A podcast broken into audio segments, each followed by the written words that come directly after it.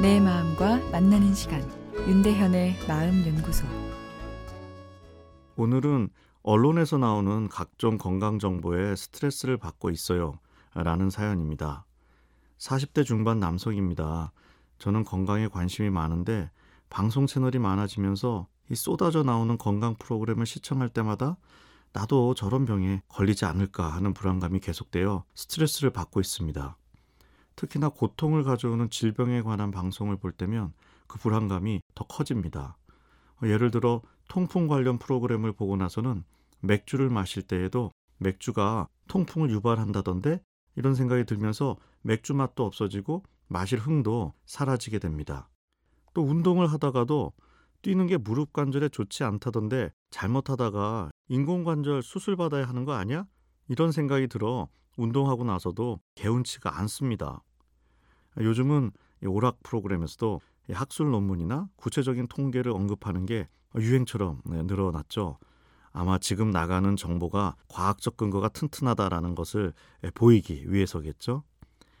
거기에 디지털 세상에서 이 빅데이터가 쌓이면서 빅데이터 분석을 통한 정보를 제공하는 프로그램까지 생기고 있습니다. 정보의 홍수 속에서 정말 중요한 신호와 이 불필요한 소음을 구분한 것이 필요한 상황이죠. 아, 우선 통계는 예측이지 진실이 아닙니다. 그럴 가능성이 있다는 추측일 뿐이라는 거죠.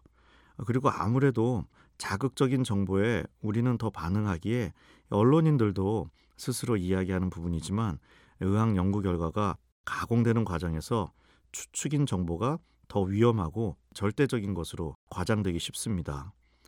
제 연구를 예로 들어보면 나이가 젊었을 때는 복부 비만과 기억력 저하가 서로 상관관계를 보이다가 나이가 들면 그 연관성이 없어지더라 하는 논문을 영국 노화학회지에 발표했습니다. 핵심은 나이 들어선 연관성이 없어질지도 모른다는 것이죠.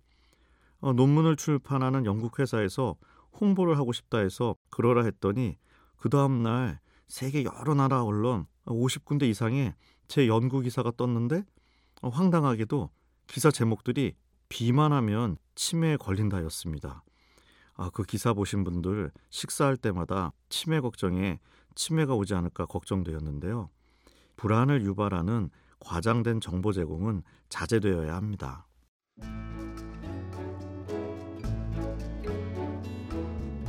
윤대현의 마음연구소 지금까지 정신건강의학과 전문의 윤대현 교수였습니다.